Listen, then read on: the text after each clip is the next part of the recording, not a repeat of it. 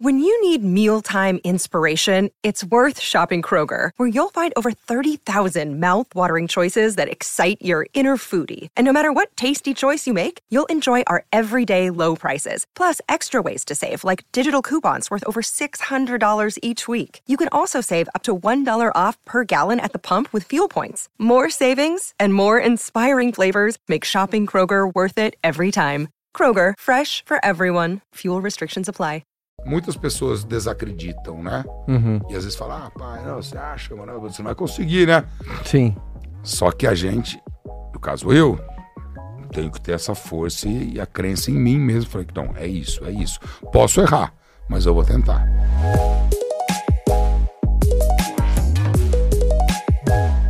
Fala galera, sejam todos muito bem-vindos a mais um episódio do Como Você Fez Isso. O primeiro já tava rolando um papo muito gostoso aqui. Adorei receber ele, energia animal, ele é assim, elétrico, o sangue quente na veia. Antes de começar o nosso bate-papo, eu quero dar um anúncio do nosso patrocinador desse episódio, que é o Vente, que tá lançando uma super novidade, um programa online chamado Tech Vendas, composto de três cursos, vendas e WhatsApp. Galera, todo mundo, para quem não usa o WhatsApp para vender, você tá deixando muito dinheiro na mesa. O Ventes está lançando isso junto com a inteligência artificial, né, produção? Para vender mais e melhor, scripts de vendas, ou seja, ferramentas práticas para você vender mais e melhor. Então, clica na, na descrição do vídeo, no link na descrição do vídeo ou no QR Code aqui ao longo do episódio, que você vai ser direcionado para um grupo de WhatsApp oficial do Vence e lá você vai receber mais informações. Bom, agora eu já quero já ir direto, engatar, porque ó, eu recebo ele que é pai da Olivia, do João e da Maria Letícia, empreendedor, curte uma motoca, veio de motoca, cara, veio de motoca aqui pra gravação, gosta de rock e de andar de skate. Ele é chefe, músico, acredita na, na multipluralidade e a receita para eu contar o sucesso para esse cara é fazer a parada acontecer. Ele é jurado do Masterchef e para ele comida não pode ser um artigo de luxo. Muito legal essa frase dele. Ele é Henrique Folgaça. Salve de palmas para o Henrique. Folgaça. Obrigado, meu irmão, pela apresentação. Obrigado pelo convite. Obrigado, mestre. Tamo junto. Poxa, primeiro, cara, tô feliz de bater esse papo, porque, puta, cara, você tem um. sabe, essa personalidade energética, gosta de contribuir, curte ajudar, Sim. encontra a galera, aperta todo mundo, cumprimenta, olha no olho. Eu acho isso muito raiz. Dá pra ver que é um cara que curte gente. Sim, sim, eu gosto. Você curte Do gente. contato com as pessoas, né? De sentir olho no olho. Porque mão mole, tipo assim, você vai comentar o cara assim, puta, é foda, não é? Hã? É. Não, só fazendo um parênteses aqui. Olho no olho, né? Eu acho que, acho que a vida é assim, né? Os o contato com as pessoas é muito importante, né? Ter uma firmeza. Então eu sempre fui assim, porque, cara, a forma que eu sou, acho que são valores de educação, da forma que eu fui criado, né? Sim. De poder enfrentar o mundo, se relacionar com as pessoas. Cara, mais ou que, menos que, por que aí. animal isso. Eu tava falando pra você antes de começar o podcast que ele parte a partir de um como da, da- das pessoas que sentam aqui, né? E o, teu, o, no- o nosso como de hoje, eu tenho a função de representar a galera aqui. Sim, da hora de, demais. Cara, decifrar tua cabeça, né? Porque, Sim. cara, cara, como é que esse cara conseguiu transcender na profissão dele e virar um dos chefes mais conhecidos do país, referência fora, Portugal, Angola. Uhum. Você sabe que a galera te curte pra caramba também, tudo que Pô, é canto.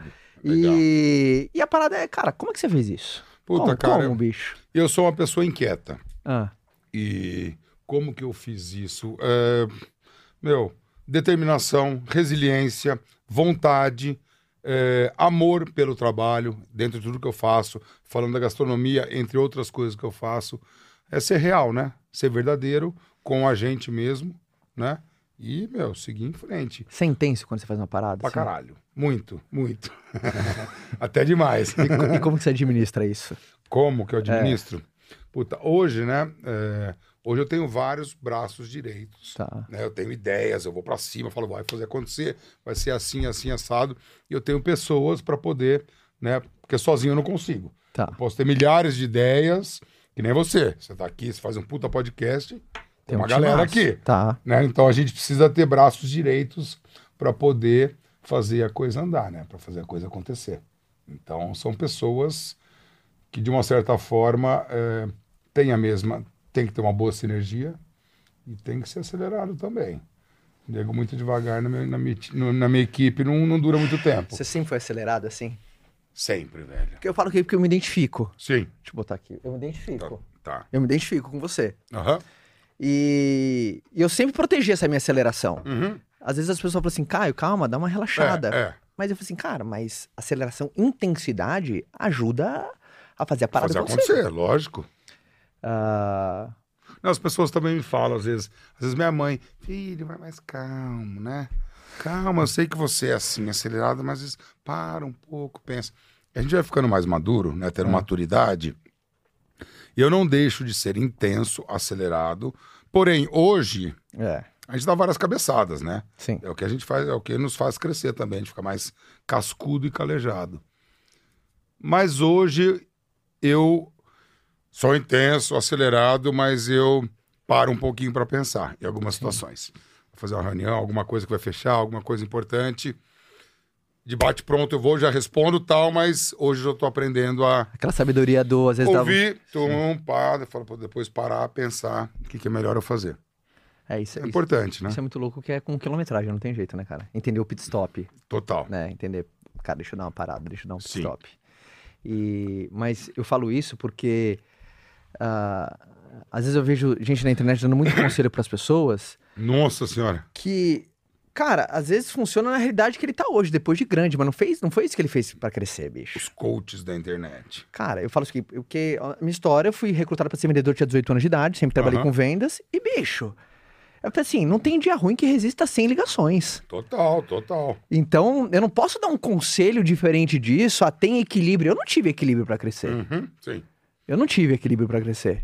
Eu, eu, eu não acredito nem em equilíbrio, eu Uhum. acredito em acordos. Aham, Acho que você fez um bom, bons acordos com as pessoas que são importantes para você, o equilíbrio mora aí. sim, total. Mas eu não acredito que essa vida distribuidinha, essa quatro horinhas para cada. Eu não, Não, não dá. Aham. como você, você também foi se desequilibrando também para conseguir esse. Total, total, cara. Até no começo, vai, falando de, da minha carreira como chefe de cozinha, né? Quando eu comecei, eu, eu sempre gostei muito de comer, desde moleque, né? Fazia ovo frito em- lá em Ribeirão Preto, nasci em Piracicaba, morei um tempo em Ribeirão Preto. Que animal, velho. vim para São Paulo e e esse desequilíbrio, pode-se dizer, né? Quando eu, eu. Aí fiz faculdade de arquitetura pela metade, larguei mão. Aí fiz administração também, trabalhei em banco, trabalhei num monte de. de- trabalhei em mercado mundo mix, trabalhei panfletando na rua, trabalhei em supermercado, trabalhei em imobiliária, trabalhei de office boy, trabalhei. é, puta, mano, em várias coisas, em várias coisas. E era um pouco perdido, né? né? Na vida, não, não sabia exatamente o que eu. E daí, quando eu comecei a cozinhar, foi por uma necessidade. Eu traba- trampava no banco, Ah. já tinha mudado de Ribeirão Preto aqui para São Paulo. E aí, eu comi umas comidas congeladas, minha mãe mandava uns ranguinhos congelados e tal. E aí, um belo dia, mano, antes de ir pro banco, falei, velho, quero comer um bife empanado da minha avó. Não é clichê, porque hoje mu- muita gente fala, ah, negócio da minha avó, tá? mas realmente foi, porque a gente fazia festa de final de ano, na- é, Natal e Páscoa na casa da avó, que era em Águas de São Pedro. E minha avó fazia um bifinho empanado. Sim. Aí nesse dia eu tava meio na larica, eu falei, meu, Era o sucesso da família, assim, o não, empanado eu da avó. gostava, me veio aquele bife Tá. empanado da minha avó. Não, o César da família ela fazia um creme de pão, que é um pão amanhecido com leite, você cozinha com cebola, alho, presunto, Puta, uma receita old school pra caramba, e um rosbife que ela fazia. Mas tinha esse bife empanado. E aí nesse dia eu falei, mano, deu vontade de comer esse bife empanado. Aí eu liguei pra minha avó, ela era viva, né? Isso foi em vai, 2000 e... 2000 e... e 2005, não, 2000 não, foi em... É 2000 mais ou menos. 2000. Cinco anos antes de começar o sal. 2000, é, por aí. Tá, Não, uns 3, 4 anos antes. Eu acho que era 2001, 2002. tá. Falei, vó, como é que a senhora faz aquele bife e tal? Falou, ah, meu filho, você pega o bife, bate o bife, passa no ovo, passa na farinha e frita. Eu desci, fui no supermercado, comprei o bife, o ovo e a farinha e não parei mais de cozinhar. Isso vai fazer quanto tempo? Mas foi, foi uma. Pra, caraca, que maneiro. Foi meu, meu eureka, assim. Ou você veio se apaixonando pelo tesão pela profissão, assim? Não, fui, não. Depois desse dia, daí todo dia eu queria cozinhar. Tá. Porque é uma terapia, é gostoso. É a verdade. cozinha ela tem processo, começo, meio e fim. É verdade. Né? Desde a hora que fala, puta, vou fazer tal receita que você pega num livrinho. Aí você vai, compra o ingrediente, chega em casa, separa a panela, liga o fogão, tudo, tudo, faz. Então você comprou, você preparou e no final você comeu, que é uma, comeu, que é o mais gostoso, né? Então daí eu comecei a cozinhar direto. Na época eu tinha uns amigos meus eu tinha uma banda de rock, eu sempre fui ligado. É o que eu falo, eu sou roqueiro antes de ser cozinheiro, né? Sim. Então minha raiz, meu DNA do rock. Tem banda, oitão, né, bicho? Tem oitão, é. E aí tinha a galera, tinha a galera da banda, da, da tatuagem. E aí eu falei pros caras, pô, eu tô cozinhando, fazendo uns rangos em casa, o cara é mesmo tal. Daí a gente fazia uma vaquinha e aí, semanalmente, duas, três vezes por semana, comprava ingrediente e eu cozinhava pra rapaziada, né? Mas aí todo dia eu tava fazendo isso em casa. E aí foi indo, indo, indo, cara, cozinhando. Eu fazia jantares, na época eu fiquei... Tinha uma namorada, depois eu casei, que é a mãe da Olivia e do João, Uhum. meu filho. A irmã dela morava no prédio onde eu morava. Hum. Aí iam com as amigas toda terça-feira, lá, acho que de 15 em 15 dias, é, para se reunir lá, tomar vinho e tal. Daí eu fazia o rango, eu morava no oitavo, ela morava no quinto andar. Eu falei, eu posso fazer um jantar. Pra... Aliás, ela falou, Henrique, faz o jantar pra gente. Ela sabia que eu tava cozinhando, fazendo as coisas. Então daí comecei fazendo jantar de 15 em 15 dias. Cozinhava, descia tudo no elevador, servia ah, no apartamento dela. Enfim, daí a coisa foi indo, indo. Eu trampava no banco, né? E daí começaram a aparecer as faculdades de gastronomia. E nessa época eu tava cozinhando intensamente, né? Assim, fazendo em casa, toda hora ligando, mãe, como é que faz o feijão? Como é que faz o arroz? Vó, não sei o que e tal.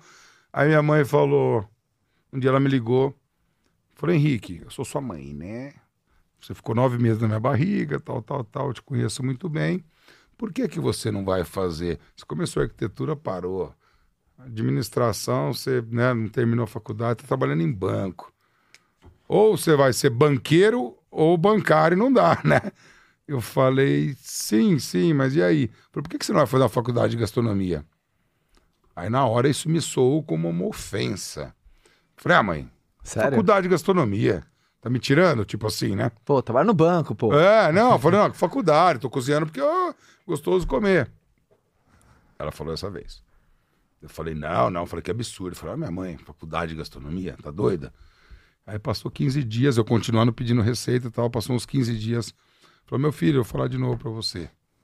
Né? Você não acabou a faculdade, você tá no banco. Eu não te vejo trabalhando no banco no, no, pro resto da vida. Você quer trabalhar o resto da sua vida no banco? Eu falei, não. Falou, por que, que você não vai ver essa faculdade? Eu falei, pô, de novo tal. Só que daí nessa segunda conversa, falei, caralho, vamos ver, né? Pô, tô cozinhando direto aqui, tô gostando do que eu tô fazendo. E aí fui atrás, ver para ver alguns cursos. E aí prestei vestibular, não entrei, prestei uma, duas vezes, não entrei.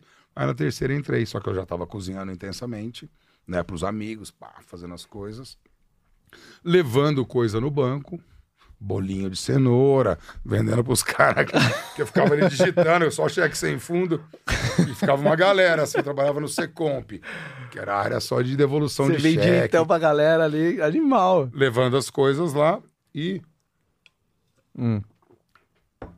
Aí eu prestei um- uma faculdade e entrei, que era na FMU, tinha tido o primeiro, a primeira turma, a minha foi a segunda turma, aí entrei, comecei a fazer, trabalhando no banco, e depois de um tempo, um, um conhecido falou, meu, você está cozinhando, se eu comprar a Kombi, você faz o rango da Kombi? Comida de rua sempre existiu, né? Sim. Mas daí teve a época do food truck, né? Que veio bombou e tal. Que a gente. Eu até fiz parte da legalização do food truck na cidade de São Paulo, que a gente pode falar um pouco à frente. E aí ele falou: se eu comprar a Kombi, você faz o rango? Eu falei, demorou. Aí ele comprou a Kombi e eu comecei a preparar as coisas em casa. Comprei um freezer, eu tinha um carro, aí eu bati o carro, aí peguei uma moto e comprei uma mesa de inox, um freezer, trabalhando no banco, e comecei a preparar as coisas da Kombi. Hambúrguer, carne louca, calabresa louca, tal, tal, tal. Enquanto isso, ele comprou a Kombi e foi customizando a Kombi. Chamava o Rei das Ruas, uma Kombi laranjinha, que era um hamburguinho com uma coroa na cabeça. E aí foi quando pôs essa Kombi na rua, ficava na rua Augusta ali, e eu né? trampando no banco. Aí eu ficava a madrugada inteira fazendo o rango da Kombi, né? E levava de manhã, 5, 6 horas da manhã, eu levava no isoporzão, abastecia a Kombi e ficava um moleque na chapa ali fazendo as coisas. E essa Kombi durou mais ou menos uns seis meses. Ela se pagava, só que não dava lucro. Uhum. Aí o cara que tinha comprado a Kombi falou: ah, não tá dando lucro essa Kombi, não sei o quê. Eu falei: então vamos parar aqui. Mas essa como te deu casca, né? Deu casca, total. Exato. Total. Eu levava as coisas pro, pro banco e tal. Aí a Kombi parou. Falei, o que eu vou fazer? Eu tinha uma grana que eu tinha. Eu já tinha saído do banco. Na época da Kombi, daí eu pedi, fiz um acordo, saí do banco, que foi onde eu comprei as coisas e comecei a Kombi. Aí parou a Kombi, eu falei, o que eu vou fazer? Né? Tava acabando a faculdade. Que Eu tava fazendo a faculdade, tinha saído do banco, entrava na Kombi, tava meio um reboliço. E aí parou a Kombi, eu falei, o que eu vou fazer? Aí eu saí pela rua eh, com uma lancheira vendendo comida. Daí eu criei uma marca, que eu até tatuei aqui, tá vendo essa panela aqui flambando? Aqui? Sim, tô. que é até, o, é até o, hoje em dia o nome da minha empresa, que é Fogar. Eu chamo Henrique Aranha Fogaça. Sim. Aí Eu peguei o Fog do Fogaça e o Ar do Aranha, criei Fogar e criei essa marquinha. Um amigo meu tatuador, o Lucas, fez a, a frigideira flambando, fiz uns adesivos e eu fiz alguns lanches e bolo. E aí eu saía batendo perna pelos jardins. Era época de. Você lembra quando você alugava computador? Como é que chamava mesmo? É, Lan House. Lan House. Tinham várias Lan House na época. Estamos ficando velho, hein? É. Estamos ficando velho, né? Lan House, a galera né? entrava, pagava um tanto e mexia no computador ali. E foi nessa época, aí eu saía com uma, com uma lancheirinha, com os lanches, e ia batendo perna em loja de conveniência em Lan House, oferecendo, né? Resiliência, porque meu, eu entrava nos lugares com a parada, o cara olhava e falava, então, eu tenho aqui um lanche para vender, um bolo, uma mousse de chocolate e tal. O cara olhava, muitos falaram não, muitos. Olhava e falavam, mas esse cara louco aí, né? Não, não, não quero, não quero. Alguns falaram sim e alguns falaram, "Be- beleza, põe aí, deixa em consignação. Então eu fiquei durante muito tempo fazendo isso, muito tempo, uns dois a três meses, tá? E eu estava na faculdade finalizando, batendo perna pela rua, oferecendo o lanche. A Kombi já tinha sido uma boa experiência para mim. E aí, depois de três meses, eu parei de sair pela rua eh, vendendo os lanches. E aí comecei a fazer estágio. Fiz estágio em um, dois, três restaurantes. Aí trabalhei num restaurante no shopping em Guatemi durante quase um ano. E aí, eh, um belo dia, eu já estava aqui uns, uns três anos nesse corre-corre, né? De Kombi, faculdade, sair do banco, pá. Um amigo meu me ligou numa segunda-feira bêbado, Hum. uma e pouco da manhã eu tava dormindo. O velho, Marcelo, me ligou, ó, cabeça, meu apelido era cabeça lá em Ribeirão. Tinha vários apelidos, né? Ele, ô, cabeção, tô, tô sabendo que você tá cozinhando aí, mano, não sei o quê. Ele tava bêbado, né? Tava numa festa. Tem uns caras aí, tem uma galeria aí, os caras querem abrir uma lanchonete lá dentro da galeria, né? Tô ligado, você tá fazendo essa parada de rango aí, te interessa? Falei, ô Marcelo, velho, amanhã eu te ligo, velho. Eu tava dormindo, né? Daí eu desliguei. E acordei tipo 6 horas da manhã. Falei, caralho, que o velho me ligou ontem de madrugada, mano, me acordou pra falar disso, tal, tal, tal. Daí já liguei pra ele. Daí eu que acordei ele, que ele tava bêbado de ressaca. Falei, aí, velho, que você me ligou ontem atormentando, mano, qual que é? Daí ele falou, então, o pessoal tem uma, uma galeria de arte, que é a Galeria Vermelho, que é lá no final da Paulista. Eles têm um espaço pequenininho, querem fazer uma cafeteria lá. Eu pensei em você, lembrei de você. Vi que você tá mexendo com comida e tal. E aí, na hora, eu falei, me passa o contato do cara. E eu fui lá. Cheguei lá oito e pouco da manhã. Falei com o dono da galeria, o Eduardo. Sentei com ele na mesa. Ele falou, ó, o espaço aqui, porra, era um espaço assim, mano, ó. Pequenininho, cara, uma porta... Sabe essas de rolo? Sim, sim, E era sim. um acervo, tinha um monte de quadro, teia de aranha, tudo meio... Ele falou, ó, que o espaço é aqui. Tem um pátio, falou aqui é a galeria, a gente tá um ano aqui com a galeria. A gente quer fazer um... Tem uns lanchinhos pra galera da galeria aqui, um café, tal, tal, tal. Aí eu olhei, conversei um pouco com ele falei, Eduardo, eu não, não tenho experiência, mas eu tenho muita vontade, muita determinação, né? Eu comecei a fazer a faculdade, estava vendendo comida na rua, tal, tal, tal. Eu olhei e falei, puta, gostaria. Ele apertou minha mão e falou, "Ó, já vieram umas quatro, cinco pessoas aqui, mas em você eu senti firmeza, que aí foi no começo da nossa conversa. O aperto de mão, olho no olho, Se vendeu, né? reto. Se É, vendeu, Não, né? mas eu tava de Total. coração ali, falando, mano, não sei muito, mas eu posso fazer isso acontecer. Animal. E aí foi ali onde começou o sal. Pequenininho, era espaço pequeno. Já chamava sal ali? É, ali começou já com o nome de sal. Sim. De onde você pegou sal? Porque é muito legal, Puta- porque ele é simples. Sal é um ingrediente simples, fundamental na cozinha.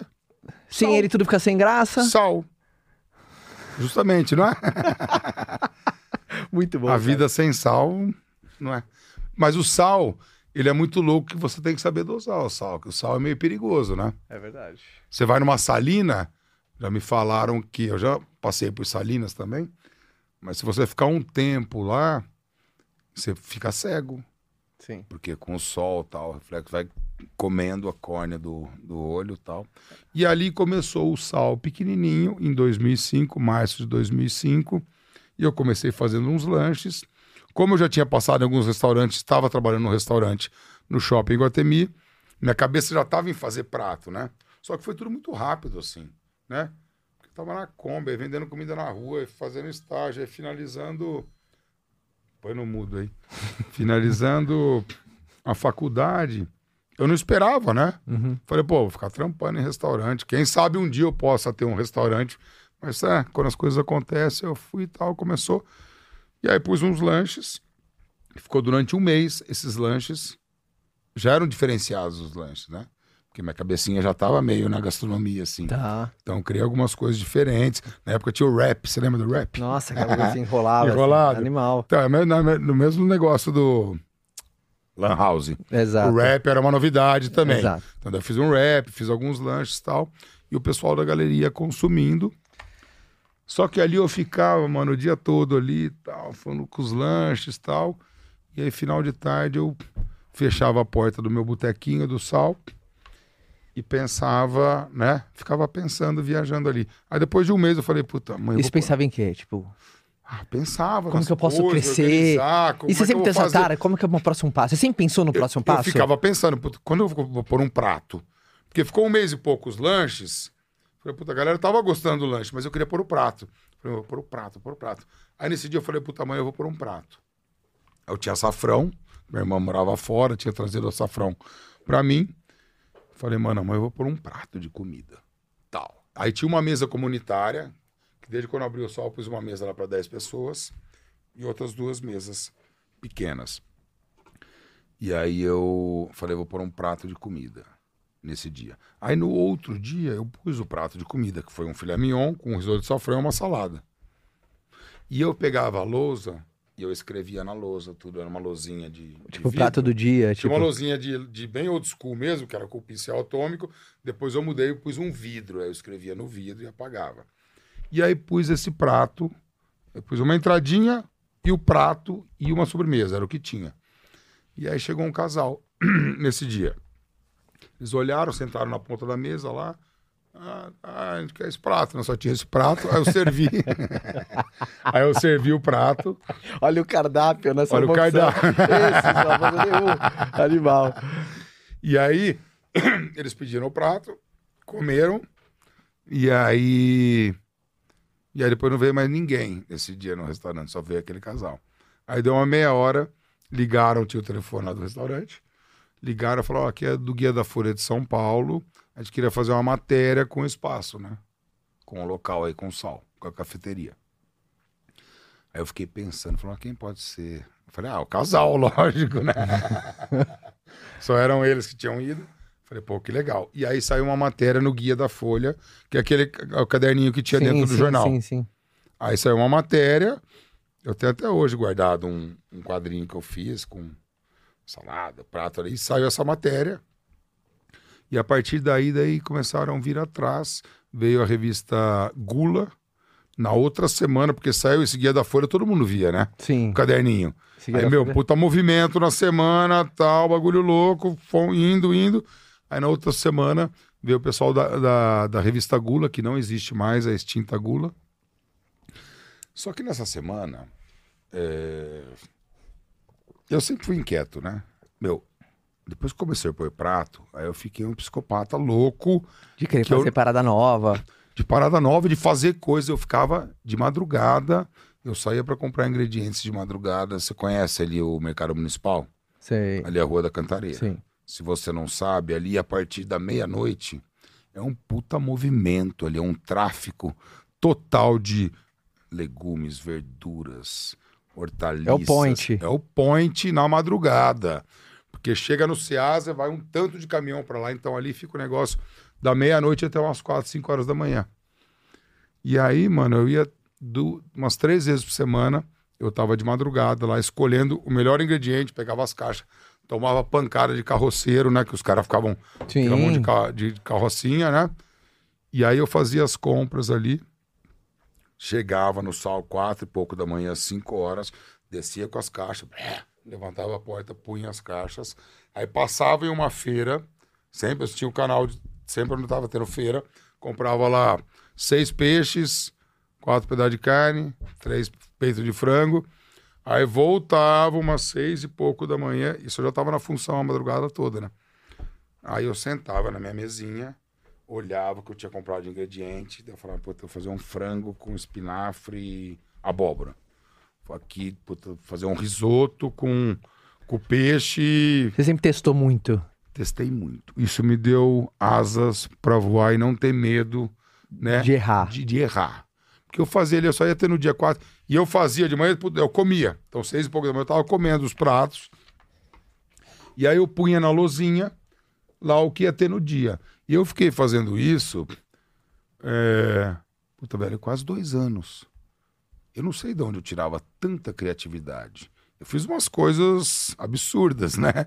Tipo, uma vez eu fiz um risoto de morango com filé mignon e wasabi, sabe? Que no meu paladar ficou bom, ok, mas meio sem pé nem cabeça. Porém, eu fui testando, testando, fiquei quase dois anos fazendo isso. Muito. Não, e, enquanto você tava falando aqui, É. eu fui anotando pra meio decodificar essa história, né? É. Porque tem muita parada incrível na história. Primeiro, você viu esse lance do cara dura. Sim, Esse lance de. Ó, o com o fo, é, foga- for- como é que era? Fogar, fogar. Com fogar. Pô, tô vendendo lanche. Então, Hum. quantas pessoas que estão engessadas, bicho? Muito, muito. Porque, ai, puta, e se o outro não gostar, e se, Sim. puta, e se eu falhar, e aquela coisa. Cara dura, bicho. Se você não for cara dura, se você não O correr não a gente já tem, né? É Então- aquela velho ditado. Então você foi um cara que, pum, essa fase do jogo você passou muito. Ah, muito legal a história que você falou. Que quando... eu sou cara dura até hoje. E animal, por isso você tá Quando eu crescendo sei que o caramba. bagulho é certo, pai tá aqui, eu vou. Isso é Entendeu? animal. E, e- e a outra coisa, você falou, ah, quando o cara te ligou falando do, do espaço na galeria. Sim, do velho, Marcelo. Cara, é, é aquela coisa. É melhor você é, ah, ter, ah, estar preparado e não ter uma oportunidade do que ter oportunidade e amarelar na frente dela. Sim, total. Então você era um cara que, cara, deu medo, mas você falou, eu vou. Aham. Não sei, mas eu Sim, vou dar meu vou, sangue. Vou ver, sim, Vou dar total. meu sangue. Então, preparado para oportunidade. O se vender. Uhum. Quantas pessoas que pecam na hora de se vender? Aham, que não Sabe? sabe. Sim. E as, as, Tem vergonha, acha que. as pessoas vão comprar você em primeiro lugar. Sim, total. Todo mundo compra a gente em primeiro lugar. Seja um chefe de cozinha, seja um arquiteto, um médico, um advogado. Você tem que se vender, bichão. Sim, sim. Fazer diferente. Você falou uma parada pra cara, eu tava sempre incomodado em fazer diferente. Uhum. Sim. Em, cara, em- por quê? Quantas pessoas que tem, tem medo de errar, fica jogando ali no, no óbvio. Sim. Às vezes sim. o cara tá num platô na carreira, porque às vezes faz uma coisa, às vezes pergunta, mas que você faz isso daqui? Aí fala, ah, porque na nossa indústria é assim que se faz. Sim. No nosso setor é assim que acontece. Ele não sabe nem explicar. Sim. Ah, cara, eu sempre pensei fora da caixa, viu? Até hoje, nas coisas que eu faço, que eu crio, que eu quero fazer acontecer. Você acha que a sua criatividade vem de onde? Do teste? Eu acho que de. Do teste e de vivência, velho. De vivência de rua. De rua, de pessoas, de situações, de. é, De ir pra feira, de culturas, é. falando- de viagem. Mas eu acho que é de tudo, né? É, e se resumiu de uma certa forma na gastronomia, mas eu acho que é vivência em várias frentes de, Tá. de música, de skate, de esporte, de briga, de gangue, de cobra. Sei lá, cara, acho que é um aglomerado de coisas que te traz uma, uma malandragem pra vida e um você ser destemido, né? É. Porque eu passei por tantas coisas, situações que eu falei, mano, tem que ir, ou eu vou, ou eu fico pra trás. Então, ser destemido também, né? Pra você poder arriscar e ser cara dura. Teve alguém que no começo da sua carreira falou, pô, Folgaço, você vai trabalhar com gastronomia, cara. Tem. Teve os caras que encheram o teu saco, vai sair do tem. banco, E até é hoje louco. tem, né? Às vezes em algumas coisas, meio, pensa direito, pô, você tá tão. Mas, a- mas até, porque eh, no começo deu um monte de gente Meus pais. É? É, quando eu falei, meu, tem um espacinho aqui, pai, me ajuda aí, porque eu tinha a grana do carro lá, uma grana do banco e tal. Ele, não, meu filho, pô, você não acha que sua vida é meio doida, não sei o quê, você foi lá, não acabou a faculdade, tá no banco, agora vai sair, agora você quer abrir um, um negócio e tal. Me, me deu uma. Desacreditou de mim, entendeu? E E eu falei, fez? não, eu falei, não, nem fudendo, né? Falei, vou fazer, vou fazer, e foi, foi. Eu tinha um tanto, mas não, vou fazer acontecer. Tanto é que isso aqui, tá vendo aqui, é o fogão. É. Aqui é um fogão que eu fui atrás, eu fui comprar lá no extremo Zona Leste, um ferro velho de. de... Que foi teu primeiro fogão? Foi o fogão, é. Que louco, E tá quem, teu primeiro tatu- e fogão. quem, é, quem desenhou foi o Jean, que era um cara que a gente tinha uma banda, ele era o batera da banda nessa época, o Jean. E um dia eu já tinha aberto o salzinho, né? Já tinha comprado isso aqui. E ele tava muito louco na cachaça lá dele, desenha, né? Dele pegou um caderno. Aí ficou desenhando, ficou desenhando, falou, mano, eu vou desenhar esse fogão. Aí desenhou, falei, é mesmo? Daí eu peguei o desenho e falei, mano, vou tatuar esse fogão. E tatuei. Então, Quando é, você olha pra esse fogão, o que, que vem na sua cabeça, assim, cara? Puta, me vem essa história, eu meu, procurando em ferro velho de cozinha para comprar bancada, comprar coisa usada, e eu comprei esse fogão aqui, que era com Maguila. O cara parecia uma Maguila, um grandão. Eu fui achar lá quase divisa com São Mateus, cara, que é extremo Zona Leste. Mano, eu ficava rodando, porque eu tinha moto, eu ficava indo atrás das coisas. E eu achei esse ferro velho de cozinha. Lá no, né? Lá no extremo. E lá eu comprei uma geladeira, aquela de quatro portas de inox, esse fogão e mais algumas outras coisas. Então, voltando atrás, muitas pessoas desacreditam, né? Uhum. E às vezes falam, ah, pai, não, você acha, mano, você não vai conseguir, né? Sim. Só que a gente, no caso eu, tenho que ter essa força e a crença em mim mesmo. Falei que não, é isso, é isso. Posso errar, mas eu vou tentar. É melhor. Então várias pessoas deram uma desacre- desacreditada em mim, até meu pai, né? Só que depois a coisa foi, foi. E é legal como você conseguiu colocar o teu estilo Sim. dentro da gastronomia, Essência, né? Pô, você né, vai mano? no, no sal, no Cidade Jardim, o negócio tem uma caveira. Ela- É, o caveirão o, o, brabo. caveirão com o garfo e a faca ali. Aham. Então você conseguiu, mesmo, sabe, dentro de um setor que tem um negócio, puxa, é restaurante, um lugar cool, bacana, você, cara, meu caveirão aqui. Sim, total. Então, quantas pessoas que às vezes deixam o meio é, capar completamente a personalidade? Uhum, Eu acho que o seu diferencial é essa, essa parada, né? Sim, romper barreiras. Romper e barreiras. trazer né? minha personalidade do que eu acredito, entendeu? Por exemplo, é, eu sou meio ovelha negra da família, né? Sim. Mas você vê como é que é muito louco, né? Hoje, na época, minha mãe é uma mulher toda, né? Minha mãe, meu pai é mais de boa também. Eu tenho mais jeitão do meu pai. Mas negócio de tatuagem, por exemplo. Quando você fez a primeira tatu? Eu tinha 15 anos. 15 anos? É, eu fiz escondido com um cara de Cabo Frio, que foi, ele tinha um furgão, ele foi em Ribeirão Preto. E eu queria tatuar, tinha um tatuador lá de Ribeirão, tinha pedido meu pai, mas falou, nem fudendo, nunca, só ia fazer tatuagem e tal. Então eu sempre fui meio intransigente. Aí nesse dia a gente frequentava um lugar que chamava Deck Delícia. Ficava molecado, os caras de moto empinando, aquela coisa do interior. E aí parou esse furgão, todo ta- tatu, não sei o que tal. Eu já olhei e tal, não sei o que. Fui lá, você faz tatuagem? O cara era itinerante, tava rodando por aí. Foda-se que eu era menor de idade, né? Falou, faço, tal. Daí eu fiz aqui um escorpião. Fiz nesse dia, que foi um sábado à noite. E daí já na semana eu já fui no tatuador lá de Ribeirão, que era o Rui. Falei, ó, Rui, já tem uma tatuagem aqui, ó, fazer. Eu já fiz aqui um, um dragãozinho, que eu até já cobri aqui, e uma flor aqui na perna. Então daí eu já tive três. Depois, na outra semana, meus pais descobriram, aí minha mãe ficou louca da vida, né? E você é um cara super família, né, cara? Eu sou, sim. Você é super família, né? Você vê que dentro da sua história, sua família, você traz é o muito. pilar, né, velho? Você traz muito a sua família. Você tem uma puta relação maneira, filhos Sim. ali, né? Você, você tem uma história muito bonita, inclusive. E. Porque às vezes, a, às vezes a gente olha e vê o cara do rebelde e tal, É. isso, mas é um doce com a família, né, cara? Uhum.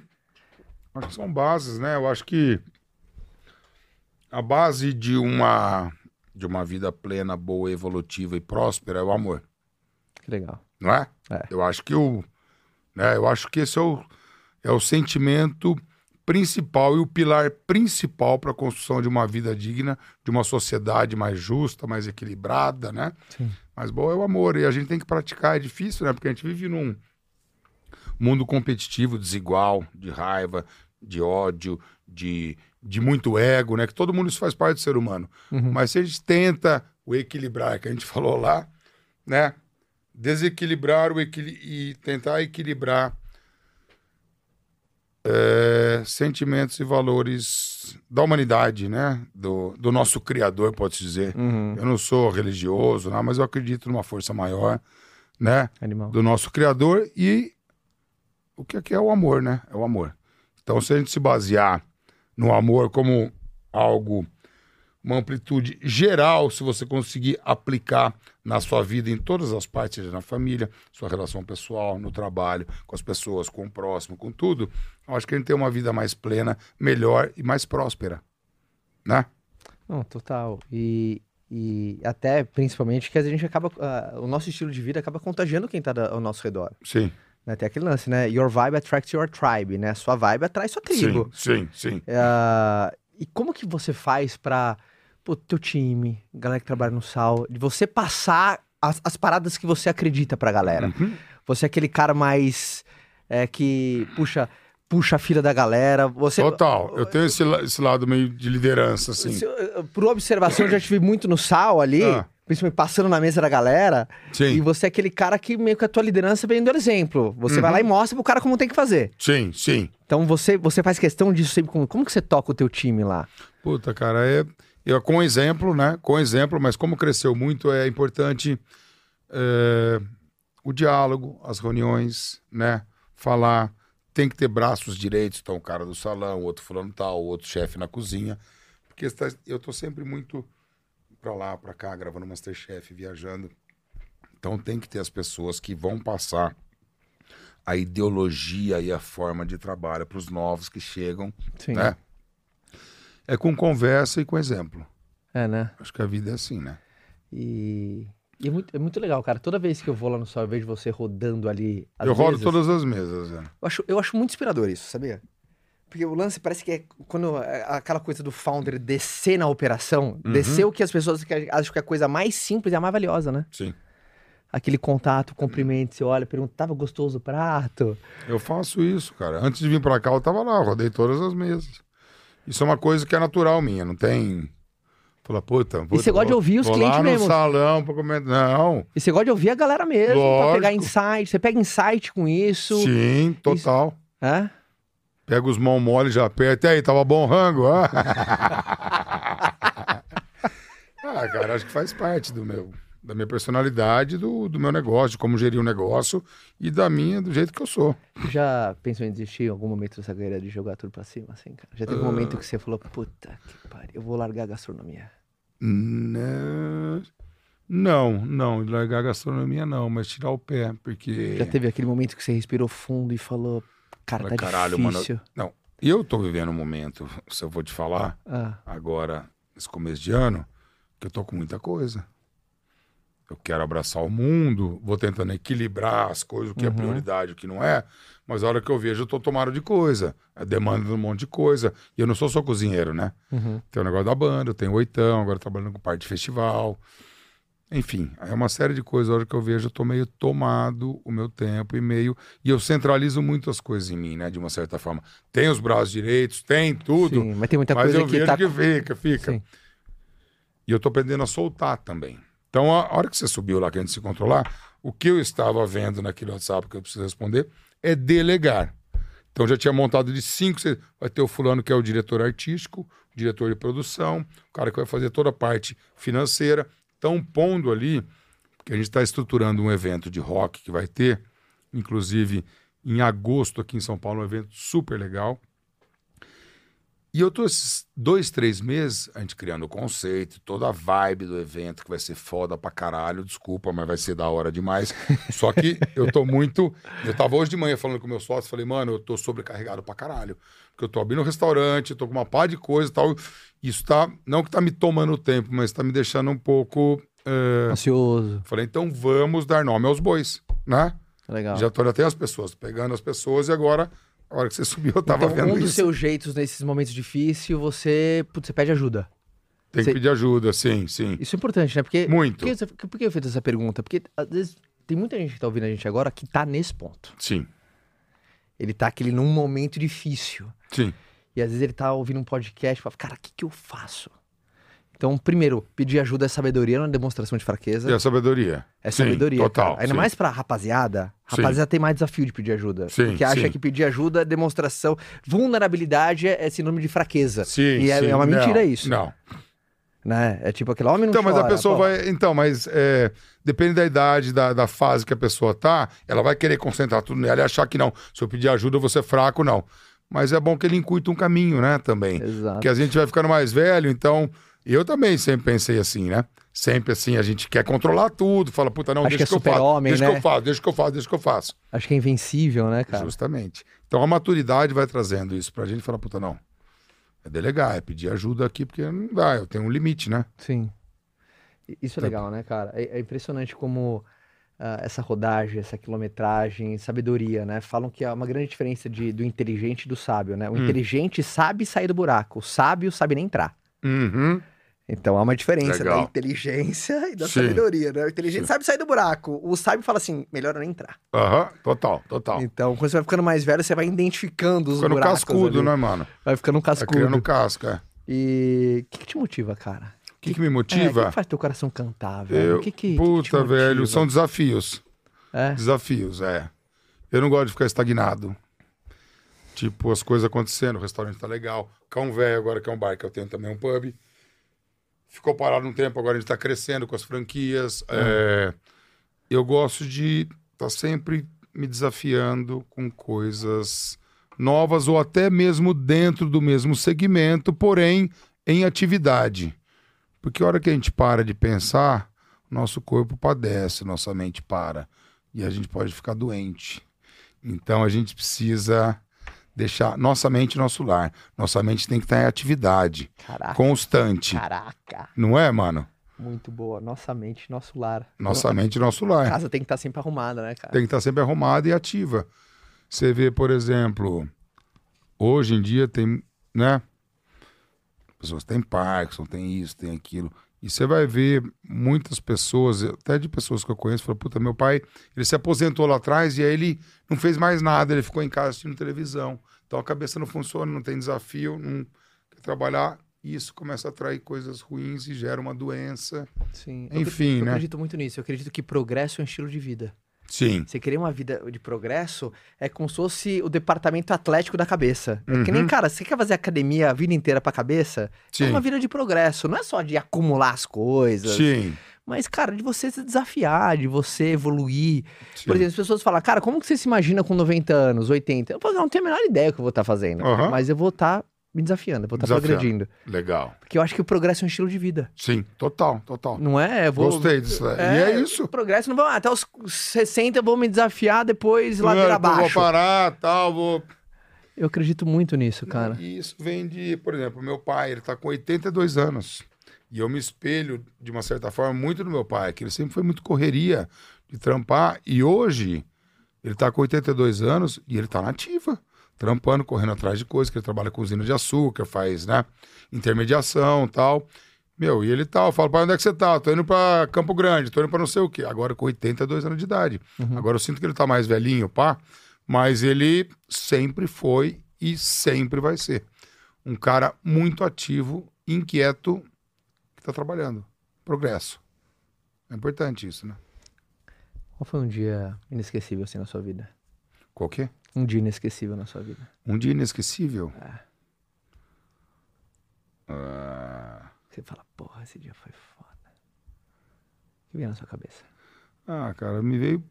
É muito engraçado, né? Me veio, primeiramente, o dia do nascimento da Olivia, da minha filha. Tem vários dias, né? São inesquecíveis e tal, mas a hora que você falou, eu peguei, a primeira coisa que me veio foi a Olivia. Olha que que- engraçado. Como é que foi esse dia? Foi um dia, é, minha primeira filha, Uhum. né? De muita expectativa, tal. E ao mesmo tempo eu estava... Porque a Olivia nasceu em 2008, tá? 2008. 2006? 2006 a Olivia nasceu. Tá? O João nasceu em 2008. Quando começou o oitão. Eu estava onde em 2006? Você lembra do abertura do Sal foi em 2005? Sim, sim. Eu tava naquela loucura de pá, de madrugada, tal. brrr. Então eu tava muito intenso no trabalho e nasceu a Olivia. Então vê o tanto de sentimento, de coisa com o trabalho, com a filha vindo. Então, qual foi a pergunta que você fez? O que, que você sentiu nesse dia? Ah, cara, algo diferente, né? Algo bem único, né? Só pra quem é pai sabe.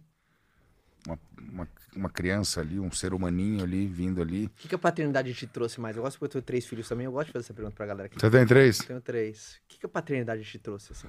Ah, me trouxe mais responsabilidade, é, mais não é nem empatia, que eu sempre fui um cara empático, pode-se dizer, mas um cuidado a mais, assim, né, com a vida, as Animal. pessoas que dependem da gente, né, um, um balde de água gelada bom, assim, pra, né, puta, essa fase... E depois os filhos crescem também e vão embora também, né? Sim. Mas é. Então acho que isso trouxe essa. É legal, né, é- é essa pergunta, porque primeiro, eu lembro a primeira vez que foi perguntado pra mim, cara, o que, que a paternidade te trouxe? Eu falo que ninguém tá preparado ser- pra ser pai até você ser pai. Aham, sim. Não, não tem, cara, você não tem... Ah, tô pronto pra ser pai. Você só vai sentir a paternidade na hora que você pegar. E na hora que eu peguei a minha mula, filha, sim. a Bela foi minha primeira, né? Aham. A Bela é minha Olivia, né? Tá. A minha primeira, na hora que eu peguei minha filha assim, falei, bom, é nós, é, né? Uhum, sim. Eu e você, vambora, vamos, vamos fazer a, a- parada acontecer. E é um amor que só vem crescendo, né? Muito louco, né? É, Ele é um amor muito divino, né? Com o Sim. filho, cara. É um amor que parece que naquele dia que nasce, uma, uma coisa te pica no seu DNA, e seu DNA ele vai mudando assim, e conforme aquele ser vai crescendo dentro de você, vai evoluindo. Total. É uma coisa muito, muito louca. Ah, Desculpa. uma pergunta Ah. que você tem algum alguma filosofia de vida, tipo algum mantra que você segue ou a galera te às vezes te para no aeroporto e te pede, pô, Fogaça, me dá uma um conselho ali, você tem uma frase às vezes pra, pra dar pra um cara, você tem às vezes uma parada que você sempre fala que você acredita, é uma coisa que você bota na tua música sempre, que você Puta, curte. cara, eu, eu, eu gosto muito do, do, do it yourself, né? Faça você mesmo. Então, às vezes, quando as pessoas. Eu até tenho uma marca de roupa que eu vou lançar em breve. É do it yourself, certo? Bom, eu. Puta, uma coisa que tá sempre no meu. que tá no meu DNA. Vamos aí, mano. Não pode desistir, vai pra cima. Pessoal, puta, Fogaça, me dá uma dica aqui, cara, porque eu tô mudando de profissão, não sei o quê. Quero cozinhar, ouvir sua história tal. Tô largando a advocacia, quero cozinhar. Mano, vai, vai. Se organiza, se planeja e vá. Você, é muito, eu gosto muito você é muito. É, é, ai, caramba, fugiu a palavra. É pragmático. Uhum. Eu quero fazer, faz, cacete. Faz, faz, faz. Você é muito do. Sim. Então, por isso a pergunta é: o que que você abomina, velho? Você- você- O que que te irrita? O que que te tira do sério? Nego cuzão. Tem água aqui? Cadê a água, mano? Pega uma água pra mim. Nego cuzão no sentido disso de não. Eu não gosto de estar com pessoas que. é, Obrigado. Que não tem atitude assim, que é meio cozido, né? Você entende? Muito bom. É que o cuzão tem vários sentidos, né? Qual que é o teu sentido? De ser meio medroso. O cuzão de medroso. Sim. É. Diz que vai fazer, não faz, amarela É. na hora, não Ah, faz o combinado. não, mas eu acho que não. puta. Não, mas eu não fiz isso aqui ainda porque eu achei que. Mano. Aquele cara que dá desculpa. Sim, sim. Eu vítima. Sim, total. Vitimismo. Esse não suporta. Pra estar no seu. Hum. Não, não- Não é que eu não suporto. Eu procuro não fazer, compactuar em coisas que. total. Esse cara não vai estar junto, né? Tipo, numa Naturalmente- equipe, vai, por exemplo. Naturalmente o cara vai ser expelido no meu ambiente, Vai, né? vai. É. Tem que ter sangue no olho, né, mano? Comedido. E o que, que é uma virtude que você admira em alguém? Quando você olha alguém e você fala, pô, cara, eu admiro isso. O que, que, você, o que, que você admira? Eu acho que é a persistência, né? O, a inteligência, é, a sacada. é, Você é um cara que valoriza muito raça, assim, garra. Quando Sim. você vê que seja um garçom que tá começando. Você que o Total. cara é meio estabanado, mas o cara é raça. Sim. Você sim. valoriza muito raça? Eu, eu valorizo. Quanto você sim. acha que na tua história o teu sucesso veio da. Porque todo mundo fala assim: ah, não adianta trabalho duro, tem que trabalhar inteligente. Eu, eu, Ah. eu não eu concordo muito com isso, não, Sim, bicho. Porque eu sim, olho eu pra, também pra não. trás, bicho, no meu foi muito mais raça do que. Total. Foi muito mais raça. Eu também. Então, quanto você atribui raça à tua vitória do que, pô, um cara que tinha uma mão diferente, pô, o cara tinha um talento Ah. divino ali pra cozinhar? Quanto você acha que o teu sucesso veio de uma habilidade mais nata que tava ali dentro de você ou, ou Eu- mais raça? Quanto você atribuiria nessa porcentagem aí? Raça pra caralho. Raça e também esse paladar e gostar de comer. Porque as pessoas perguntam, ah, Fogaço, quero virar cozinheiro. O que que eu, qual o primeiro passo? Às vezes eu falo, você gosta de comer? O primeiro passo é gostar de comer. Porque já trabalhou cozinheiro comigo que eu não gostava de comer. Aí criava uns pratos, mano, experimenta aí. Puta, cara, isso aqui eu não. Chuchu eu não gosto. Ah, vai tomar no seu cu, mano. Que não gosta, velho. Mas você entende? Muito bom. Então tem que gostar de comer. Ah. Então, na minha. Tem o dom, porque pra mim acho que é uma coisa natural. As pessoas falam, não, mas porra, vai ser. Você cozinha pra caralho. Dom. Eu falo, não, mano, sei lá. Experimentar, eu gosto de comer, é paladar. Então, mas foi muito mais na raça. É, mas o que você falou, assim, não, quando não tem um tesão pelo que faz, Não né? vai. Tem que ter esse tesão. Esse tesão é traduzido. Puta, seu, teu chuchu não é a, a tua comida predileta, mas você, você aprende a apreciar o chuchu que você faz, velho. Total, total. E eu fiz, com muitos ingredientes eu fiz isso. Por exemplo, tem comida que você não come de jeito nenhum? Ah, cara, eu acho que. Ah, dobradinha. Você gosta de dobradinha? Não. Então. Essa só, velho. Tipo assim, é que tem muitas coisas pelo mundo, né? Sim. Mas você experimenta tudo. Experimento tudo, até Tudo. no Masterchef, né? Experimenta. Ah. Teve uma prova lá de, de internos que fizeram uma dobradinha. E tava ok, dava pra comer, mas não é muito dar, mas acho que só isso. Pensando aqui. Tesão, raça. E se você tivesse. Ah, pode falar. A dor é inevitável, o sofrimento é opcional. Eu acho que no crescimento não é base, não é regra, né? Mas eu acho que quando a gente.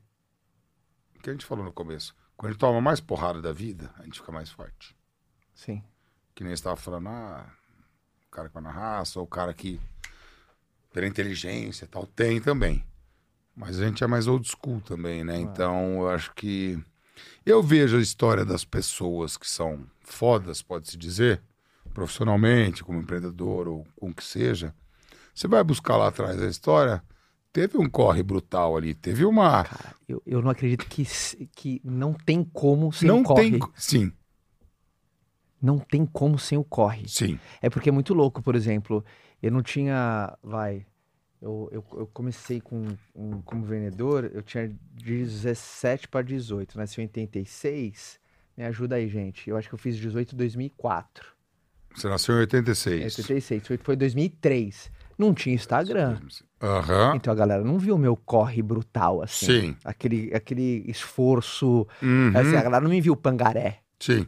Né, você, por Agora exemplo, vê só você aqui, A Bruno. galera, a galera segue o Folgaça hoje, porra, puta restaurante no Cidade Aham. Jardim, maravilhoso, aquele visu. Sim. Então a galera veio muito palco hoje, Aham. mas não teve, você não veio documentando a fase pangaré. Sim, total.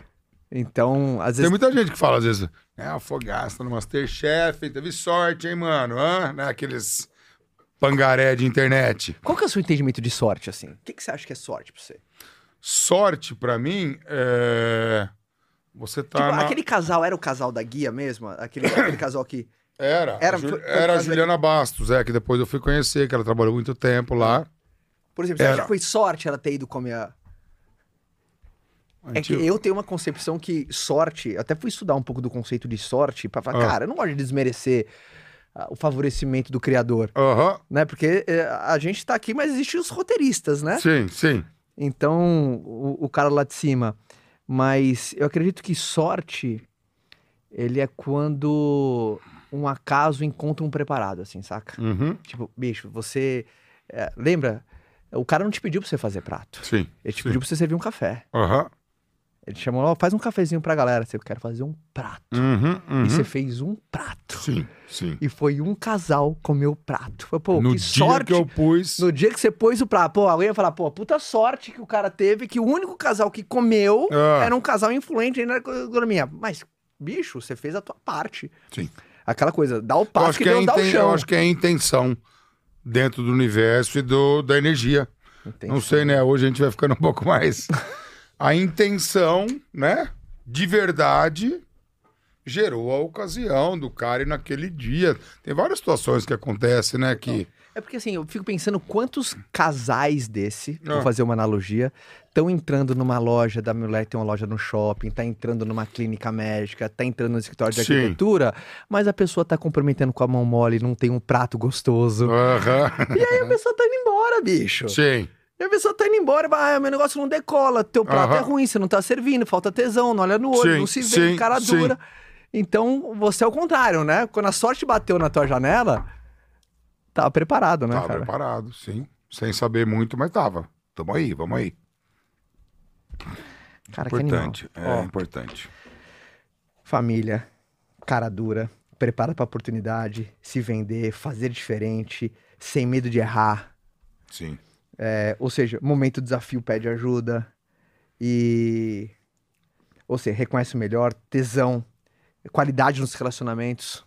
Uhum. É, hoje que é uma das poucas coisas que a ciência conseguiu cravar no estudo de felicidade, É. existe né, a ciência tentando entender felicidade, a única coisa que a ciência conseguiu cravar é que ah, a correlação da felicidade com a qualidade dos seus relacionamentos. Hum. Não conseguiram cravar que é grana, não conseguiram cravar que é o lugar que você nasceu, não conseguiram cravar. Agora, a qualidade do seu relacionamento Sim. conseguiram cravar que tem influência direta na felicidade. Sim, sim. E a qualidade vem do diálogo, do entendimento, de conhecer o outro, né? As pessoas.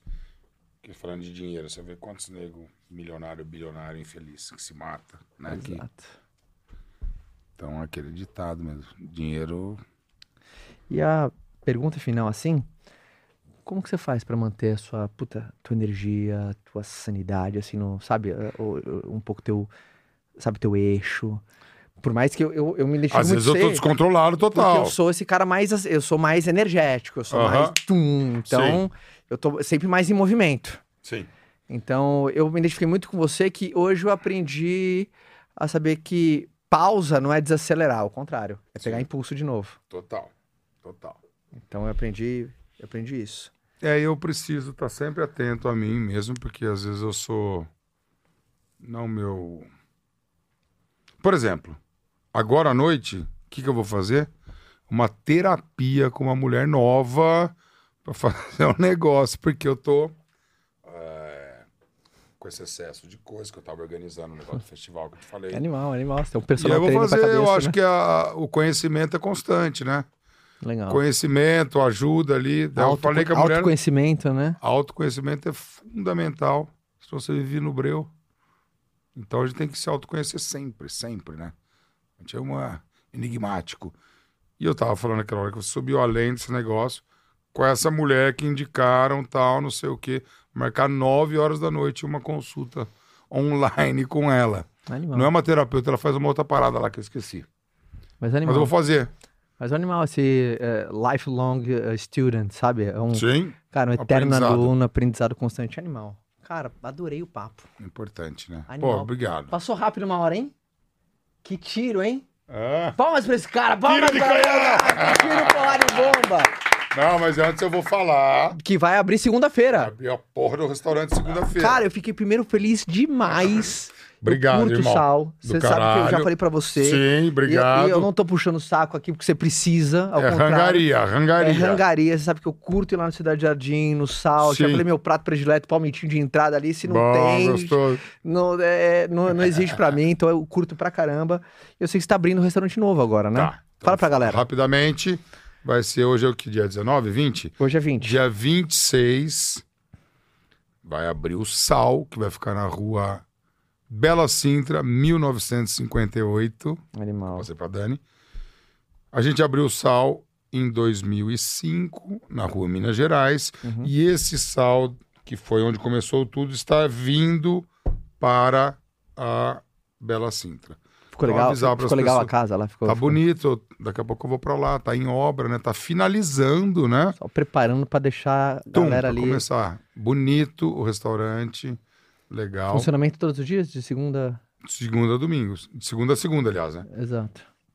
Sim. Então, quem estiver vendo aí, dia 26, inaugura o Sal, obrigado pelo espaço, vai lá conhecer Rua Bela Sintra, 1958. Animal, vida longa. Muito próximo. obrigado, meu mano, Tá. prosperidade sempre. Animal, continua. Conectado com o nosso Pai Celestial. Ali, animal. E todo mundo que ouviu esse papo, primeiro, compartilha no grupo de WhatsApp de trabalho, de família, da galera, da galera do banco. da galera, porque eu tenho certeza que vai pegar bons insights, papo divertido, gostoso. Legal demais. Uma pô. personalidade, você trouxe Muito um arroz obrigado, e feijão irmão. com a pimenta maravilhosa, que é o estilo dele. Eu espero que você tenha gostado. Quem tá vendo pelo YouTube, se inscreva no canal para você não perder um só episódio.